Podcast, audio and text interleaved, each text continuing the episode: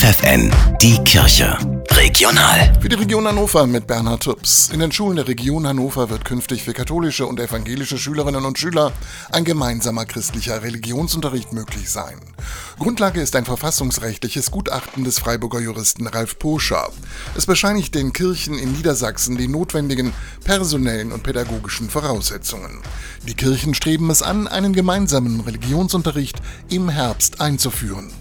Für den Hildesheimer Bischof Heiner Wilmer steht fest, es gibt keinen Frieden ohne Gerechtigkeit. Das sagte Wilmer beim Katholikentag in Frankfurt im Interview mit dem Kölner Domradio.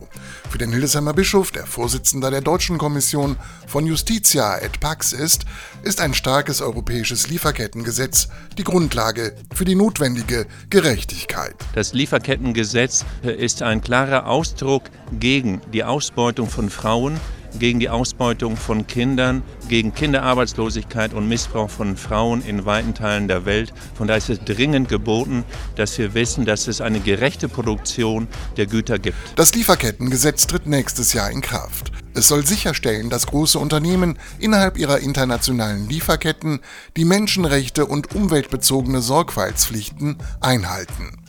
Solidarität zur Zukunft einer großen Idee. Das ist am 23. Juni Thema einer Podiumsdiskussion, veranstaltet von der Katholischen Akademie Hannover.